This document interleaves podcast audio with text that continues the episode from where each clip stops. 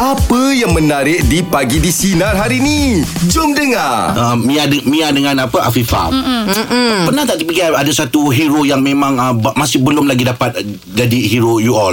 Mungkin pernah sebelum ni tengok Angah berlakon jadi eh naklah Angah jadi hero. Tak, lepas tengok lepas tengok kau dia, lepas tengok kau dia menyampah ayat tak, dia, dia mesti ada dia mesti ada satu kan macam saya dulu kan. Kalau saya nak berlakon satu hari saya nak jadi uh, heroin saya mesti nak Ira Fazira. Oh. Ah saya benda saya ada benda tu kan. Dia Kalau angan-angan kalau dia. Dengan dengan uh, Afifah siapa?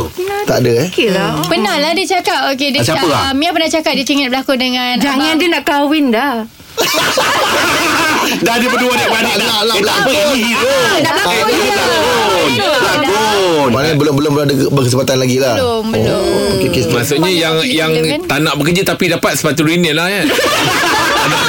Dengarkan Pagi di Sinar bersama Jeb, Ibrahim, Anga dan Elizad setiap Isnin hingga Jumaat jam 6 pagi hingga 10 pagi.